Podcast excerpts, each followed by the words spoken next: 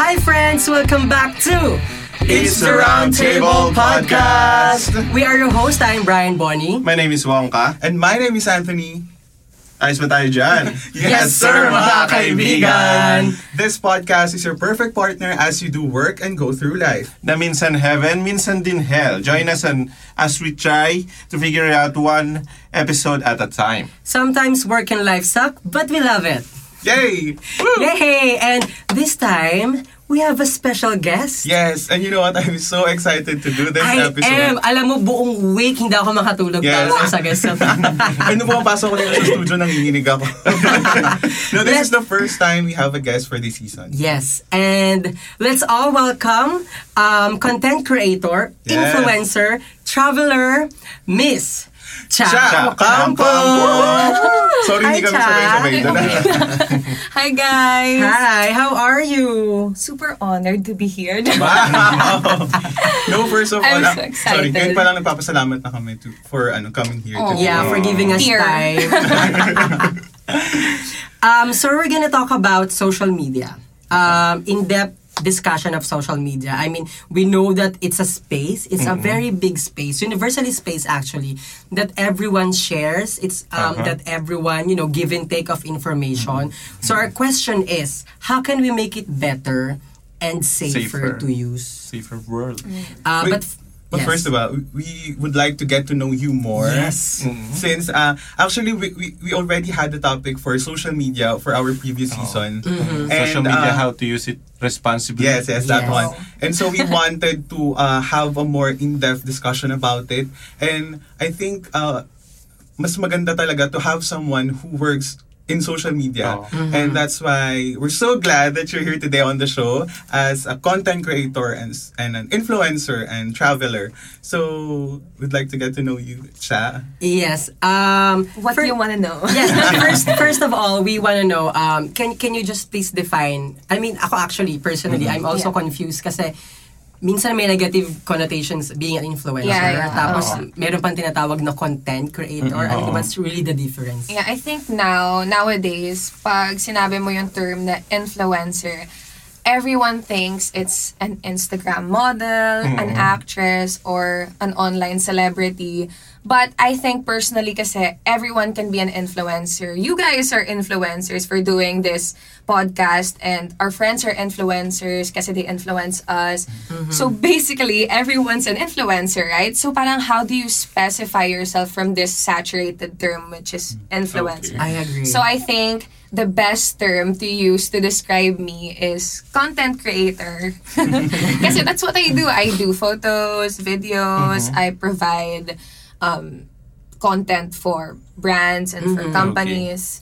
can So, you yeah. tell us more about your content? I mean, what specific content are you producing or creating? Okay, so before kasi, I started um, this line of work ever since I was 17. 17 years old. Bata. You started Oo. 17 years old. Yeah, yeah. Uh, seven years ago, yeah.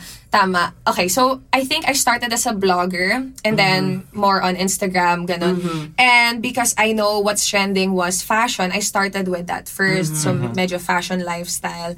And then now na medyo na-realign ko yung life ko and I know what I want in life na I am more into travel and outdoor photography, content creation, also for brands, trying to relate companies to lifestyle, my lifestyle, which is like traveling, real adventures. Ganun. Actually, when you mentioned traveling, uh, I, I see this uh, feed, your feed on Yes. Instagram, and wow. I Grabe know. yung- Grabe. Yun. Gu- Guys, go check out her Instagram page. Yes, plug for it. those uh, for those of you who are still not following her, uh, grabe yung ano, grabe yung pictures, yung underwater. I Thank know, you. It's so amazing. And I'm so amazed. Tsaka yung mga uh, wide shot, no? Oo. Hindi, so, sobrang amazed Oh ako my kasi gosh, ako. lumalaki na yung ulo ko. hindi, hindi. Dahil ako hindi ako marunong lumangoy, so nakakahiya. Ay, tutulungan kita. and, ima- and imagine her, di ba, nasa ilalim siya ng tubig and she, she has this uh, very amazing photograph. Wow. I mean, ayoko you. na. Ayoko na mag-Instagram. Hindi, joke lang. So, um, uh, yes, You ma'am. mentioned parang you started blogging and to um specific topic fashion Yeah, and yeah. then gradually turn your content to a like to a travel and outdoor content. Yeah. Um what's the turning point in your life that made you do it? Okay, so last three years ago, of course, exact. um, I think ever since I started traveling out out of the country, parang dun ko na realize that there's so much more to life than just you know fashion and myself.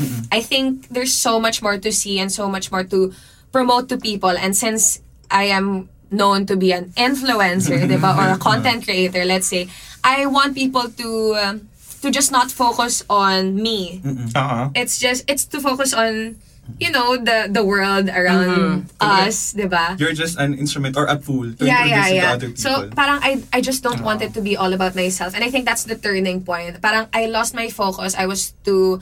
It, it was just too much of myself na. Kasi my content is like me, OOTD lagi. Oo. Pero it's not, I, I'm not saying that it's wrong. It's just that for me, I think there's just so much more to life than just myself. Sorry, I love it. I love it. I wa- actually I want to emphasize that na Yeah, it's yeah. not always about you. Come Yeah, on, yeah. di ba? And since na ah, sabi niyo po yung ah, travel vlog or travel na ganyan, ah, do you have or do you have schedule or you have daily na nare-record mo yung sarili mo? Ah, yes. Ah. Yes, kasi I guess, like for us, uh, we have this regular Paano job yung- we Yeah, um, yeah. office work na like from 8 a.m. to 5 p.m. Oo. And we see these in these- sorry, these content creators on Oo. Instagram and on the internet doing these jobs, traveling. So, nakikita namin yung huge difference with our Yes. daily Oo. routine. Yes. So, uh, since iba yung work nyo, do you have this uh, specific or routine schedule daily? Okay, so I think for most of us um, content creators, usually there's a time for everything. Eh.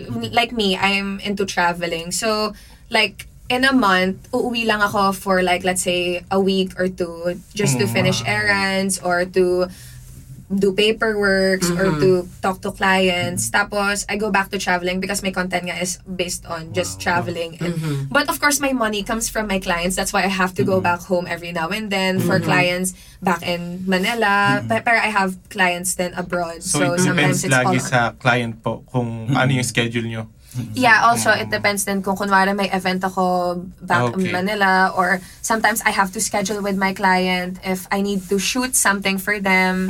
So yun, medyo magulo yung schedule kasi there's Okay. no constant schedule which is hard kasi parang you don't wake up every day 8 a.m. to finish Ah, this yeah. or sometimes you wake up at 2 a.m. just to do a hike for this brand, parang ganun. Yeah, actually, when you say, when you said it, kasi parang kami, we have this uh, day job nga, di ba? Yeah. From office job every day.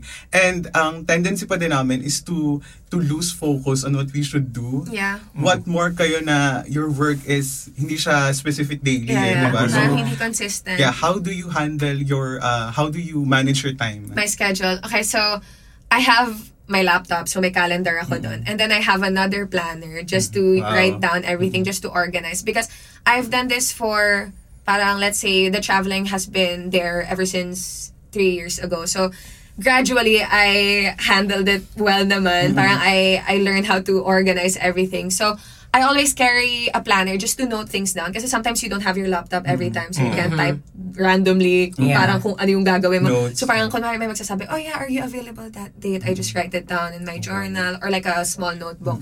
So, I think for travelers, it's very crucial to have a journal and, to have the discipline. and discipline. Yeah. But yeah, I, I'm I'm not claiming naman na I'm super disciplined. Sometimes it's hard for me to to balance the the work and the Yeah. Social life. Yeah, social life, yeah. ah. Actually, we know someone na parang sinasabi nila, influencers, it's not a job really, you know. It's so easy to do it. Post it, you know, think of a caption, whatever. It's so easy. I mean, what's your thought about that? Okay, so um talking I'm talking based sa ano experience. Uh super hindi siya ganun kadali. I think when you start you think it's easy because it's just like photos lang ganyan. But if you're a professional content creator and you're really doing it full time, you really have to think about the concept and not just the concept you have to take your own photos. I'm not sure if everyone has their own photographers but Okay. i'm a, a one-man team. So parang I, I take my own photos i think about my content tapos hindi lang yon parang kailangan ko pa syempre, if ever clients want to revise it, ako din yun. So Yeah. parang ang daming I feel nangyayari you. doon. parang ang daming nangyayari. team ka pala. So, Ah, grabe. And to think na, well ako for example, I only have like 300 followers, di ba? And just like the other, what do we call, millennials ba tayo or whatever, whatever label, we do our best na yung Instagram feed natin, kahit pa paano, not as good naman as these influencers or content creators. Yeah, yeah. Pero as much as possible, maayos yung, yung Oo, angulo, Yeah. maayos yung color. And it's so much work actually and it would take you, what, what 15 to 30 minutes? I mean, ang hirap nun, what more para sa kanila na they have to, Oo. of course, meet the expectations of the clients and your followers. Let's say you have like a, over Yeah. 100,000, Yeah, diba? so audience imagine, yeah, your audience. So imagine na yung kailangan mo meet mo yung standards nila in a way. So, And mahirap magkamali, no? yes. True. Kasi ang daming matang nakatingin sa content. Yes, nag- That's true. Imagine isang word lang or maybe may Oh. isang maling element on that Yes. picture. So much bashing you can get. Ma- mamali lang yung subject-verb agreement mo. Parang laglag ka na, diba? Parang, so, para sa mga nagsasabi dyan, for those of you who say na madali lang maging content creator, lumabas kayo ngayon. Um, you you also mentioned na parang nag-start ka 17 years old. Um, is it always been your dream? Um, honestly, no. Parang napunta lang talaga dun kasi I took media production. yeah, Which sorry, is, I was about to ask. Ah, So, yeah, you yeah. started 17 years old. Um, sinabay mo ba siya sa school at that Um, time? kind of. I was in college. Tapos parang my course was medyo related. It's media production. So I study photography, Ah. journalism, um, film. So parang medyo relate, relate related siya dun sa sa work na yun. So I think um, kaya ko siyang gawin. So I started to take my own OOTDs, ganun. Eh, since magagaling naman din yung mga classmates ko mag, mag-picture, sabi ko, Yeah. okay, this is my chance. Baka ito na. So I started the blog and everything I applied, everything I learned, I applied. Tapos, um, it wasn't my dream, honestly. But then, um, I started liking it eh, yung posting online. Parang I, I've reached so much people and I didn't expect that I would grow eventually. Tapos parang lahat yun unexpected lang. So, may mga bagay ka na napagdaanan mo na, syempre, struggle kung nasan ka ngayon. Um, ano yung, ano yung mga bagay na mahirap bilang ah, content creator? Well, um, super daming struggles for sure. Parang first, um, there's a lot of people you have to compete with. Mm. Parang, not in terms of, um, parang hindi naman personalan. Parang you have to compete through work. Parang kasi, di ba, let's say one one friend has the same following, has the same Okay. followers. So how will you be how will you stand out among all the influencers or content creators here in the Philippines? So parang yun yung isa sa mga tough struggles. Parang how does this make I mean, parang paano siya magiging long term? Okay. Kasi you have to keep moving Oo eh. nga Parang naman. if you don't do anything or you don't have any initiative, parang walang mangyayari sa'yo kasi Mm-hmm. this is full-time, this is your job, tapos ito yung parang freelance pa. So, Sa bagay, dapat Yeah. hindi ka nasisiro sa Yeah. mga kliyente. yeah, Ganyan. yeah, yeah. And I think it's like any other work na uh, you have to stand out. And I mean, give this best, uh, per- let's say, performance or let best sta- stats na you can show to to your boss or to for you on on for you uh, your clients or the brands. So is it's understandable na isa sa isa siya sa mga struggles mo as a content Yeah. creator. Yeah. Another struggle, I think, is ano, yung, syempre, you're seen by so many people. You have followers, people engaged to you. But then, of course, we can't prevent people who will probably hate you eventually. Mm, Kung, yes. I mean, Mm, there's just like a lot of Mm. bashers. And hindi mo alam kung bakit. Parang may nagawa ka bang mali. So, Mm. I think one struggle I've had dealt with before, kasi I was young, is the bashing. Because sometimes, Mm. di ba, parang bull- cyberbullying ano. siya. So, it affects your mental health. It kind of, um, And masakit yun bilang sa 17, Yeah, 18 yeah. years old. Yeah, so parang, makakakita ka oo. ng ganun. O kasi Na- parang yung iba, medyo talagang below the belt na talaga yung mga comments. Like, kulang na lang, sabihin na lang, gusto kitang mamatay. I remember, Mm. I don't know if it's, you know, if it's right to brought this up. Parang I remember one of your issue. Yes. Nag-trending ka sa Twitter, Yeah, oh my yeah. God. Yeah. Um, parang it's about something like when you're dating someone, yeah, fine yeah. for... I, I, th- I think it's okay to talk about this because I'm, I mean, it's not that I regret tweeting it. It's my idea when I was a kid. Okay. But okay, so for some of you who don't know, I- I actually forgot the tweet, but it's just saying that I forgot how it was. It's like dating. It's like don't date someone who can't even treat you out to a nice dinner or something. Yeah. So Okay. um uh okay so basically I tweeted that out of I was young it was out of um I was just triggered out of like emotional Which is normal yeah, which for is, people. Yeah. But then, you know, um, young people, they tend to just react, diba? And they use social media because everyone has social media and Twitter is like a space for just sharing random No. thoughts. And I kind of like understand why I got bashed. Maybe because it's the same thing as what I was doing eh. Parang I was just sharing a thought and then people just reacted to that thought. And, you know, it's not, I mean, maybe it was my fault partly. Mm-hmm. But then I think my main fault in that is that I tweeted based on my emotions Oh. and the, oh. the, the words are not mm-hmm. correct. Maybe it triggered a lot of people then. So, na- maraming taong Yeah. naka-misinterpret nung tweet Yeah. mo na yan. Which Yeah. for, for me is very understandable kasi first of all, you mentioned your age, di ba? Yeah. Sobrang bata ka pa and let's say na hindi pa matured yeah, I was at that around time. teenager pa. Yes, that time. yes, diba? And we also experience this. We also do this na we do something na we thought was right at that moment. Yeah, yeah. Yeah. Diba? But Parang- we're humans naman, Yes, so you know yes, people mm. make mistakes, and I just thi- I just think that I didn't deserve the the whole drama, the whole issue. That I mean. Okay, so this I have a funny story. So after that moment, sorry, ang daldal ko. No, no, it's okay. We're actually enjoying Yeah, yeah, this. so we can do after- this for a day. so when I was so during that moment when I got bashed, like I think a week after, I went to pool club. Pool club pa siya noon. Na ngayon, the island. Yeah, the island, Oh, which is the yeah. island now. Yeah. Okay. So I went Galing pa lang there. dun. So I went there, and then I was walking like super chill lang. I know naman people Mm-hmm. might be I, like I for sure there's eyes that maybe might be thinking na oh siya si Cha, siya yung nag-tweet ng Mm-hmm. ganyan. Tapos sabi ko okay, I, it's fine. I don't really care anymore Mm-hmm. because it's been a week. Uh-huh. And then someone just um she just approached me and then she Mm. told me you know, I don't agree with what you just tweeted, but you Oh, don't tama. deserve the hate. Ganon. But she said that she didn't deserve Okay. my There's hate. a plot twist So there. I'm like, oh, I, I honestly appreciate it because she said it in front of my face and Okay. not on Twitter, which is like, I don't know, because I just don't know the people on Twitter, Mm, diba? And they just say super um, hurtful things Yeah. that, because they don't know me naman. So parang, of course, it hurts me because they don't know the whole story behind the tweet. Yeah, yun lang. so again, this was a random person lang. yeah, this was a random person So, who ano just sabi like, mo? What did you tell? Ano? Well, I told her I honestly appreciate that. That's what I said. Parang I honestly appreciate you for saying it in front of my face. Mm-mm. But parang I I admit that of course, parang alam ko naman na marami nag-disagree sa akin, but I I appreciate people who tells me in Oo. a way that I don't get disrespected. Yeah. Yeah.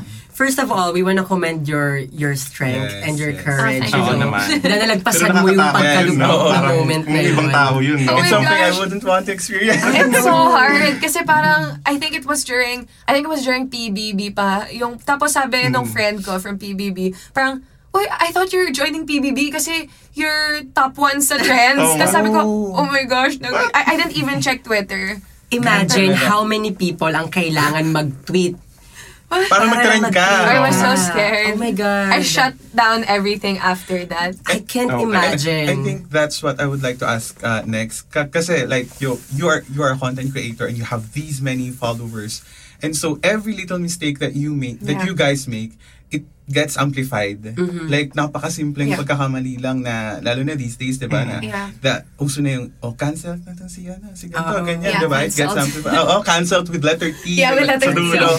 So, how do you handle this and who are your support system? Your maybe your family or friends? Yeah, yeah. So, um, I think, okay, so this is what I tell myself, or my, I think I I got this from my dad, na parang, it's not the end of the world, it's just social media. So, like, if I love get, that. yeah, I love that. yeah, that's true, because, I mean, I have a life apart from social media. Many people kasi now, they're treating social media as their realities. Mm-hmm. Okay. But for me, I have a life apart from it, and I know that. Mm-hmm. So what I always try to tell myself if I get bashed or if I get maybe hates, Hateful comments. yeah, hateful mm-hmm. comments pa din. But I mean, fortunately now I don't get that as much. But so if I still get them, let's say, I always think about my family. I still have a family. I still have a bunch of friends apart from social media who supports me just unconditionally. So I mean, it's not the end of the world. That's what my dad would say. Why would I like focus on this mess? negative, yeah, yeah. because it'll fade. Like it'll pass for sure. Uh, and imagine the community that you have. For sure, not all of them are really no giving negative um comments about you. Yeah, Even yeah. kahit nga 10 positive comments, I think that would really much be Yeah, yeah. appreciated. That's true. Diba? Kasi having that specific community na puro positive, Oo nga. Yeah, yeah. that's worthy. And I Worth also it. think that like let's say um you only have I mean it's it's nice to have a small circle of Yes. friends. Like let's say me, I don't have maybe you think you guys think I have so much friends kasi I'm into the I'm in this industry, 'di ba?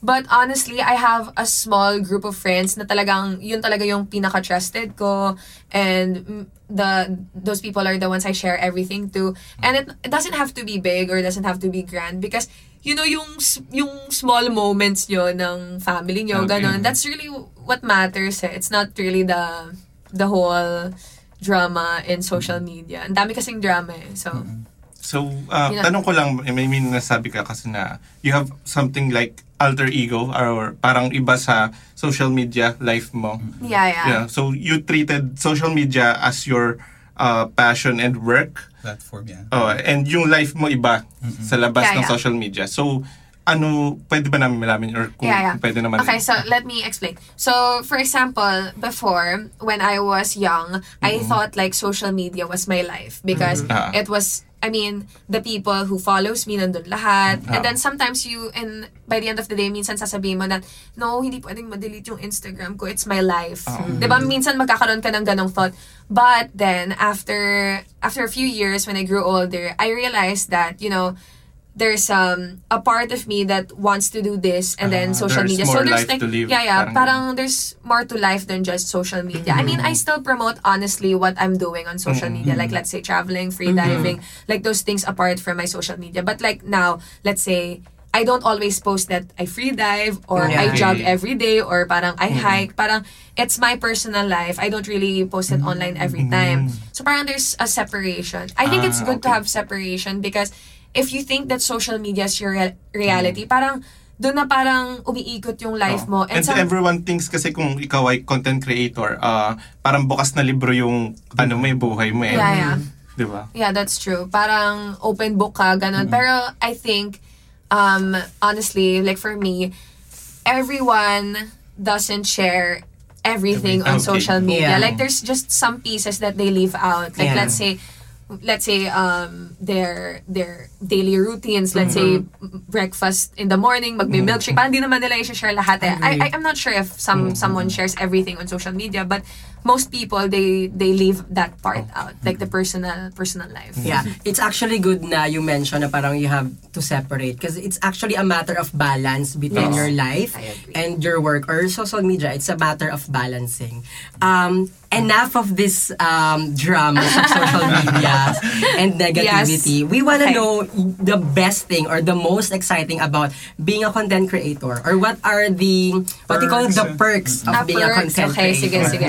Um, I think when I was a kid, the reason why I pursued this because of the perks. Honestly, I don't want to deny that that that part. Because I think um, it really helped me a lot. Like my mom doesn't shop for me anymore because I get sponsors. And in return naman I post them right? So you know it's a give and take kind Yeah. of thing. And then um, what are the perks pa? And then recently now that I went into like this travel outdoor type of content creator i'm i get to travel more with companies like let's say tourism boards. Mm-hmm. And i think that's one of the best things for me because i love traveling and i love oh, seeing so much nun. place yung mga parang before when i was a kid i just dreamt of like seeing mm. these places and now I mm-hmm. finally see them and I'm like oh my gosh parang ito pala yung feeling ito pala yung environment na to. And you get attached to that feeling. Like if you travel a lot you get attached to the feeling of just being in another country, just uh, getting to know their culture, parang yung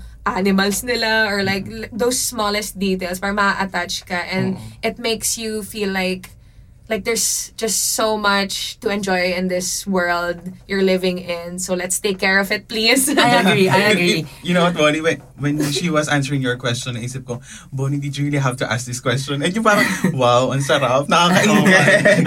Ang sabi niya pa lang yun. Kaya nga, eh, parang, Tapos pag tinignan mo yung IG niya, no? Oo, parang, alam mo, kakakuha ko lang ng passport ko noong December. Tapos I've, been, I've always wanted to go outside the country. Yeah, yeah. Tapos yung kinanta niya, okay, I'm really going out of the country. She's Yes. doing it for free, di ba? Kaya nga eh. ah, But not everything. Ah, yung iba parang Oo. kailangan ko siya talaga Okay. pag-ipunan. Ah. Lalo na yung mga ano, mga gusto kong personal trips Ah, lang. okay. So it's a bit hard because if you don't have clients, if you don't move Oh, your ass, lang. you have to. Mm, yeah. you don't have money. So yun. Um, for inspiring content creator influencers, um, what are your hacks or tips to them in achieving that Instagram worthy shot? Ah, okay, Which, photography. Yung, ka- kanya is super ganda Like, talaga. super Gusto ko duper. talaga match if you underwater. Tapos, talaga sila, oh, wow. I I have hacks naman. Let's say kasi I'm I'm a photographer so I have a, a DSLR camera. But then for people who are aspiring or they want to get into that into that um, hobby, ang grabe yung mga phones natin ngayon, sobrang high-tech I na. know. Oh my gosh, yung, ba- yung luma na nga ng iPhone, yung new iPhone, super high-tech na eh. I mean, you can use your phone to achieve really nice photos. It just really depends on number one, good lighting. So I always shoot like um, sunrise and sunset, Yeah. ganon. So for our listeners, uh, take out your notebook and Yes. ball pen. Ay, ano pala to? this, ano, Course. uh, short course. And uh, so good lighting, angle. So if you're like, I'm not super tall naman. Pag if you're short, di ba, low angle, mga ganun. If you want wide, layo ka ng sobra, mga ganun, just to capture everything. Or it really depends on the subject you want to show in the photo. Like let's say if you want landscape, where do you angle this person, ganyan. Those small details. And um, so a phone is good to use and also like presets. Like oh if you have the an filter, app, yeah. Um, the filter. Yeah, pwede naman apps. I use Lightroom. I sell my presets, guys. Oh, really? Go ahead, promote. Let's talk no. about that later. We can talk about that. Yes. no, it's okay. I, I mean, I'm going to sell new presets because before I used to sell, pero I stopped Uh-huh. because I was just like I I've been working a lot, so I stopped that. But you know what? Since you mentioned uh, presets, I, I I'm really curious. To be honest, Oh, personally, really? we how how it works. How to do the presets? Uh, it's in Lightroom, so I think. Uh, you have to have your own Lightroom diba, account in Creative Cloud sa Adobe. And then what I do is that, uh, so, so I'm, I adjust my photos and then I save that preset and that becomes my preset personally. Oh, okay. So So, then- kumbaga parang timpla mo. Parang siyang Yeah. oh, but it's like your own color. So parang personal mo talaga Ah, siyang gets. ano. Ah, understand. Yeah, and then so much. if you if you sell it, then ayun, syempre meron na din If you want silang to share color it to other code. people, diba? To your followers. Yes. That's nice. Um, you mentioned a lot of time na parang, yeah, since you're a traveler, nagta-travel Yes. ka nga a lot. Um, nagta-travel ka ba minsan ng solo? Oh, And yes. how's the experience of traveling Yes, solo? yes, yes. Yan, Ah, yan yung gusto kong gawin. oh my gosh, uh, I really recommend it. Kasi um, there's So when you travel with someone, you kind of depend on this person, right? You, ka, kunwari, let's say a friend or s- a special someone or basta kahit sino, a sister, you kind of depend on that person. Parang she she or he has a responsibility Yeah. and kasi kayong dalawa yung nagta-travel. But if you're alone, you're super independent because everything you do is it's all on your own eh. So all the all the flights that you book, all the um, the Accommodation. the accommodation, tapos when you're in the immigration, yung mga visa. Oh I- I mean, every, everything has to be on your own. And then when you Yes. travel, syempre, you have to be super mindful then because like the smallest details, like kunwari yung passport mo, na, nasa na ba siya, or yung wallet mo, what the things inside your bag. So parang every time I uh, travel solo, it's like I feel like I'm the boss, you know? parang that's when you you think that, oh my gosh, this is like life-changing because you can do everything independently without anyone. And it's just so fulfilling. It's like you Yes. love yourself, you go go travel to a place you want, not depending on anyone. Parang mm-hmm. kunwari, I, I want to go there because I love myself eh. I want to go mm-hmm. there. I don't have to wait for someone to For go travel with mm-hmm. me. And it just it's super fulfilling to travel alone. It's like you, you learn so much things, you meet different people on your own and you adapt to culture and ano siya, parang try to make it as a goal because it's uh it's something that'll make your life different So, in a way. traveled outside the country Yeah. also alone? Ah, yeah, yeah. Wow.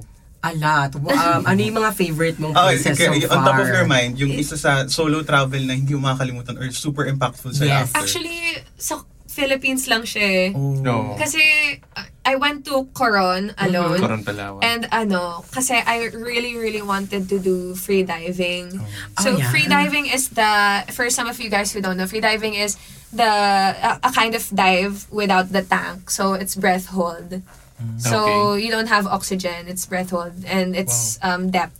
Uh, so I really wanted to pursue that. And of course, I mean, na, my friends naman wouldn't, eh, it's a niche eh. So parang, gusto ba yun ng friend ko? Maiyaya ko ba siya? And I was just like contemplating about it for maybe months. And one, in, in one particular month, I was like, I'm gonna do it alone. So I planned everything, ganyan.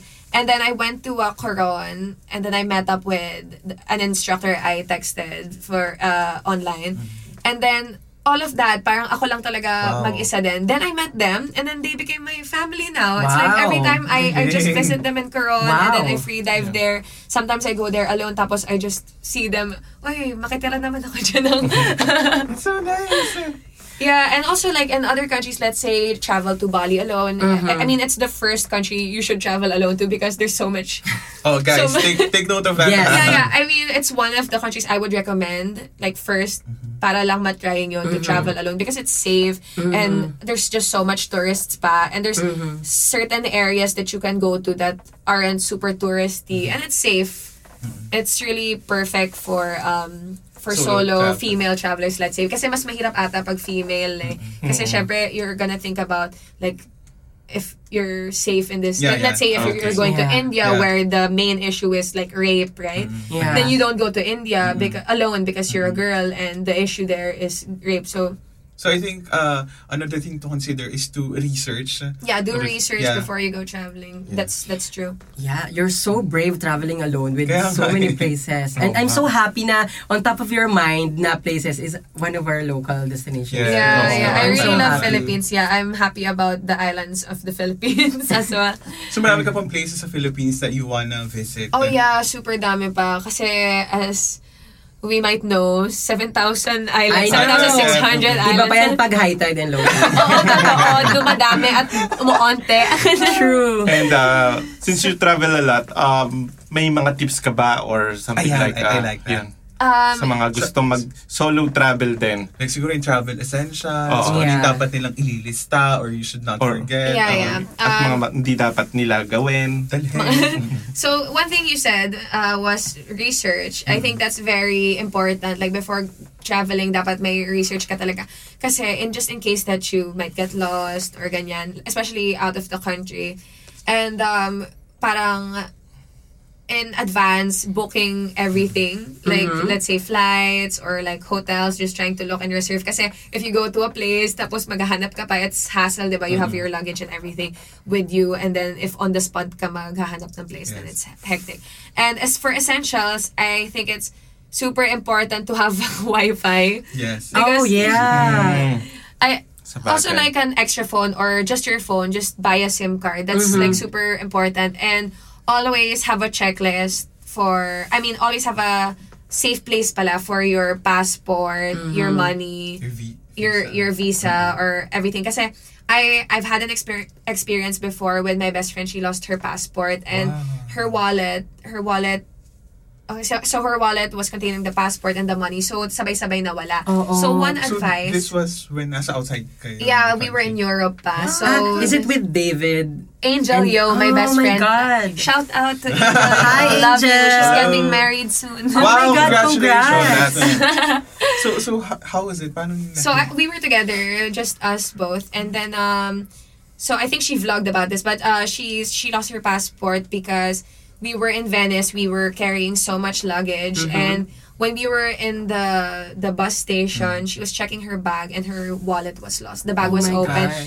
But you know, you can't blame us because we're carrying so much Mm-hmm. luggage and we were trying to really check ourselves. And I I was even looking at Angel. I didn't Mm-hmm. really see anyone who would grab it or something. And then um so um, I think one advice that I can give to travelers is to separate your money. Like if you have cash, put some in your luggage, Mhm. put Yeah. some in your ano, parang Mhm. iba-iba so that you have extra cash somewhere in your baggage. Mhm. And then Okay yun um. Maganda. yun, totoo yun. And yeah, and if you have this issue that you lose your passport with a visa in Europe or in the States, go straight to the embassy. Embassy, Oo, okay. Kasi like, right, I mean, if you report it, tapos nakano ka, ma- mas, masusolusyon na Yeah. naman agad. So parang, you would think kasi pag nandun ka sa ibang bansa, Yeah, yeah. you feel helpless. Helpless, tapos, yeah. dalawa lang kayo ng friend mo. Yeah, say, yeah. for example, in your scenario, tapos hindi mo alam kung iiyak ka na lang Yeah, ba? yeah. Or Dito pa nga lang sa? Pilipinas Kaya eh. nga eh, di ba? Yeah, Kung Imagine ano- the panic attack that they Oo. had yeah, that time. yeah. I, I napanic din ako, honestly, kasi tulang kami. And then we Mm-hmm. also had our flight pala to, so we were in Italy, Venice, and then we Mhm. were flying to Naples. So it's another, another city. So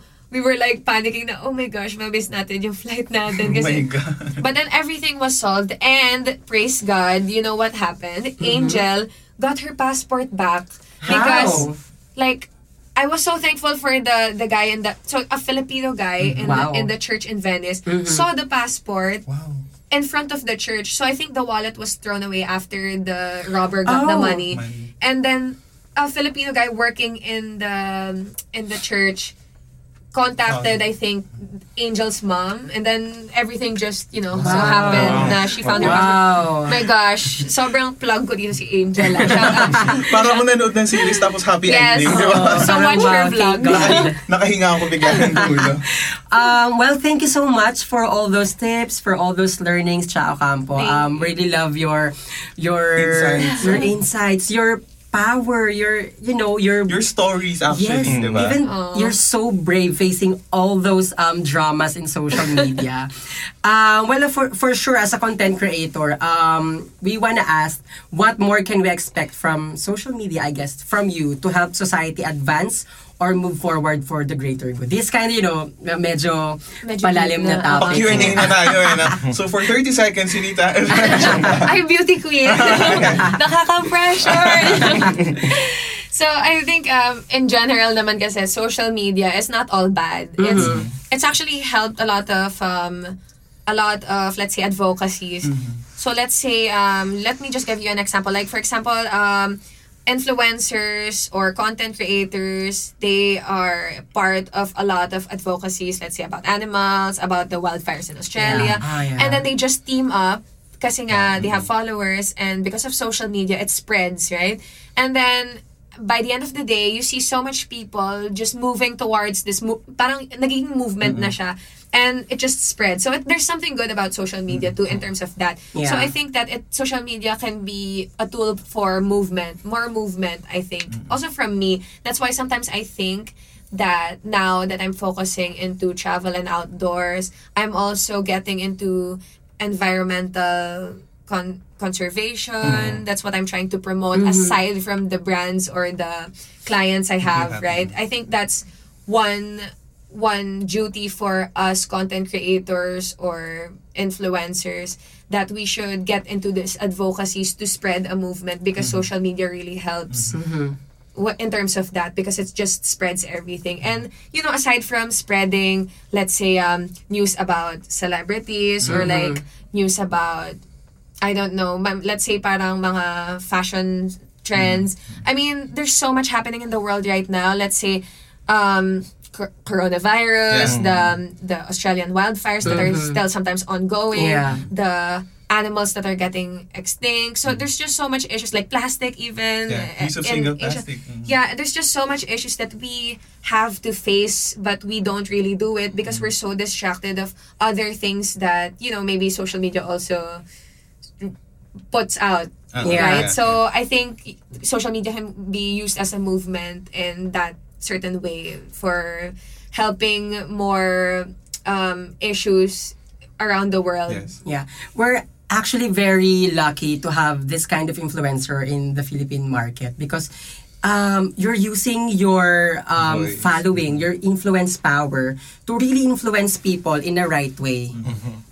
'Di ba? Sinasabi nga dun sa Spider-Man the movie na parang what, what's With the, great power comes great responsibility. Yeah, and I love that you're using that power to Yes. really influence people with those kind of um, topics and issues in yes. the world, not just in the Philippines but in the in the world. world. Yes. But sometimes I I'm honestly like I I mean I'm not perfect Mm-hmm. or sometimes of course there are times when I still connect to brands and Mm-hmm. still work for clients and companies. But then I really try my best to to make a change or to put out my voice Mm-hmm. to people just so that I can also um, influence them into into doing something good.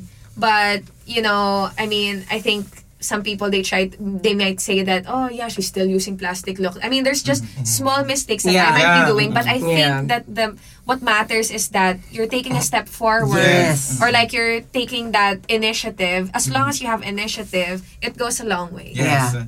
Especially with your number of followers. So, I guess ang message dyan to other people who are really uh, focusing and magnifying these small mistakes that Yeah. uh, that in, or content creators like her uh, commit. I think um, it's time that we just help each other yeah into helping the society move forward, diba? Yeah, yeah. So it's like instead of looking at others, look at yourself in the mirror and ask Yes. yourself, what is your purpose Mhm. or what do you want to to change in this world? What's your advocacy? It's kind of like that. Kasi diba we always look at other people's mistakes, Mistake, yeah. or like the smallest bit of um, failure or kahit anong makita mo sa Yeah. kanila, you just pinpoint it. And it's so easy And- to do that yeah, on and social it's so media. easy. diba? I know. And what's hard is to just look at yourself and try to change what you Yes. see in front of the mirror or like try to at least not really change but you know try to, Be aware and be to mindful. yeah, be, be mindful yeah. And hindi naman kailangan ng bagay sa internet needs a reaction. Yeah, yeah, that's true. Not everything or not tama, not I think people should really practice like empathy, being Yes. mindful towards the words Yeah. that they they say mm-hmm. online, and That's true. you know just being kind. True. Mm. And considering that social media is a space that everyone shares around the world, um, for you, how can you make it better or safer for everyone?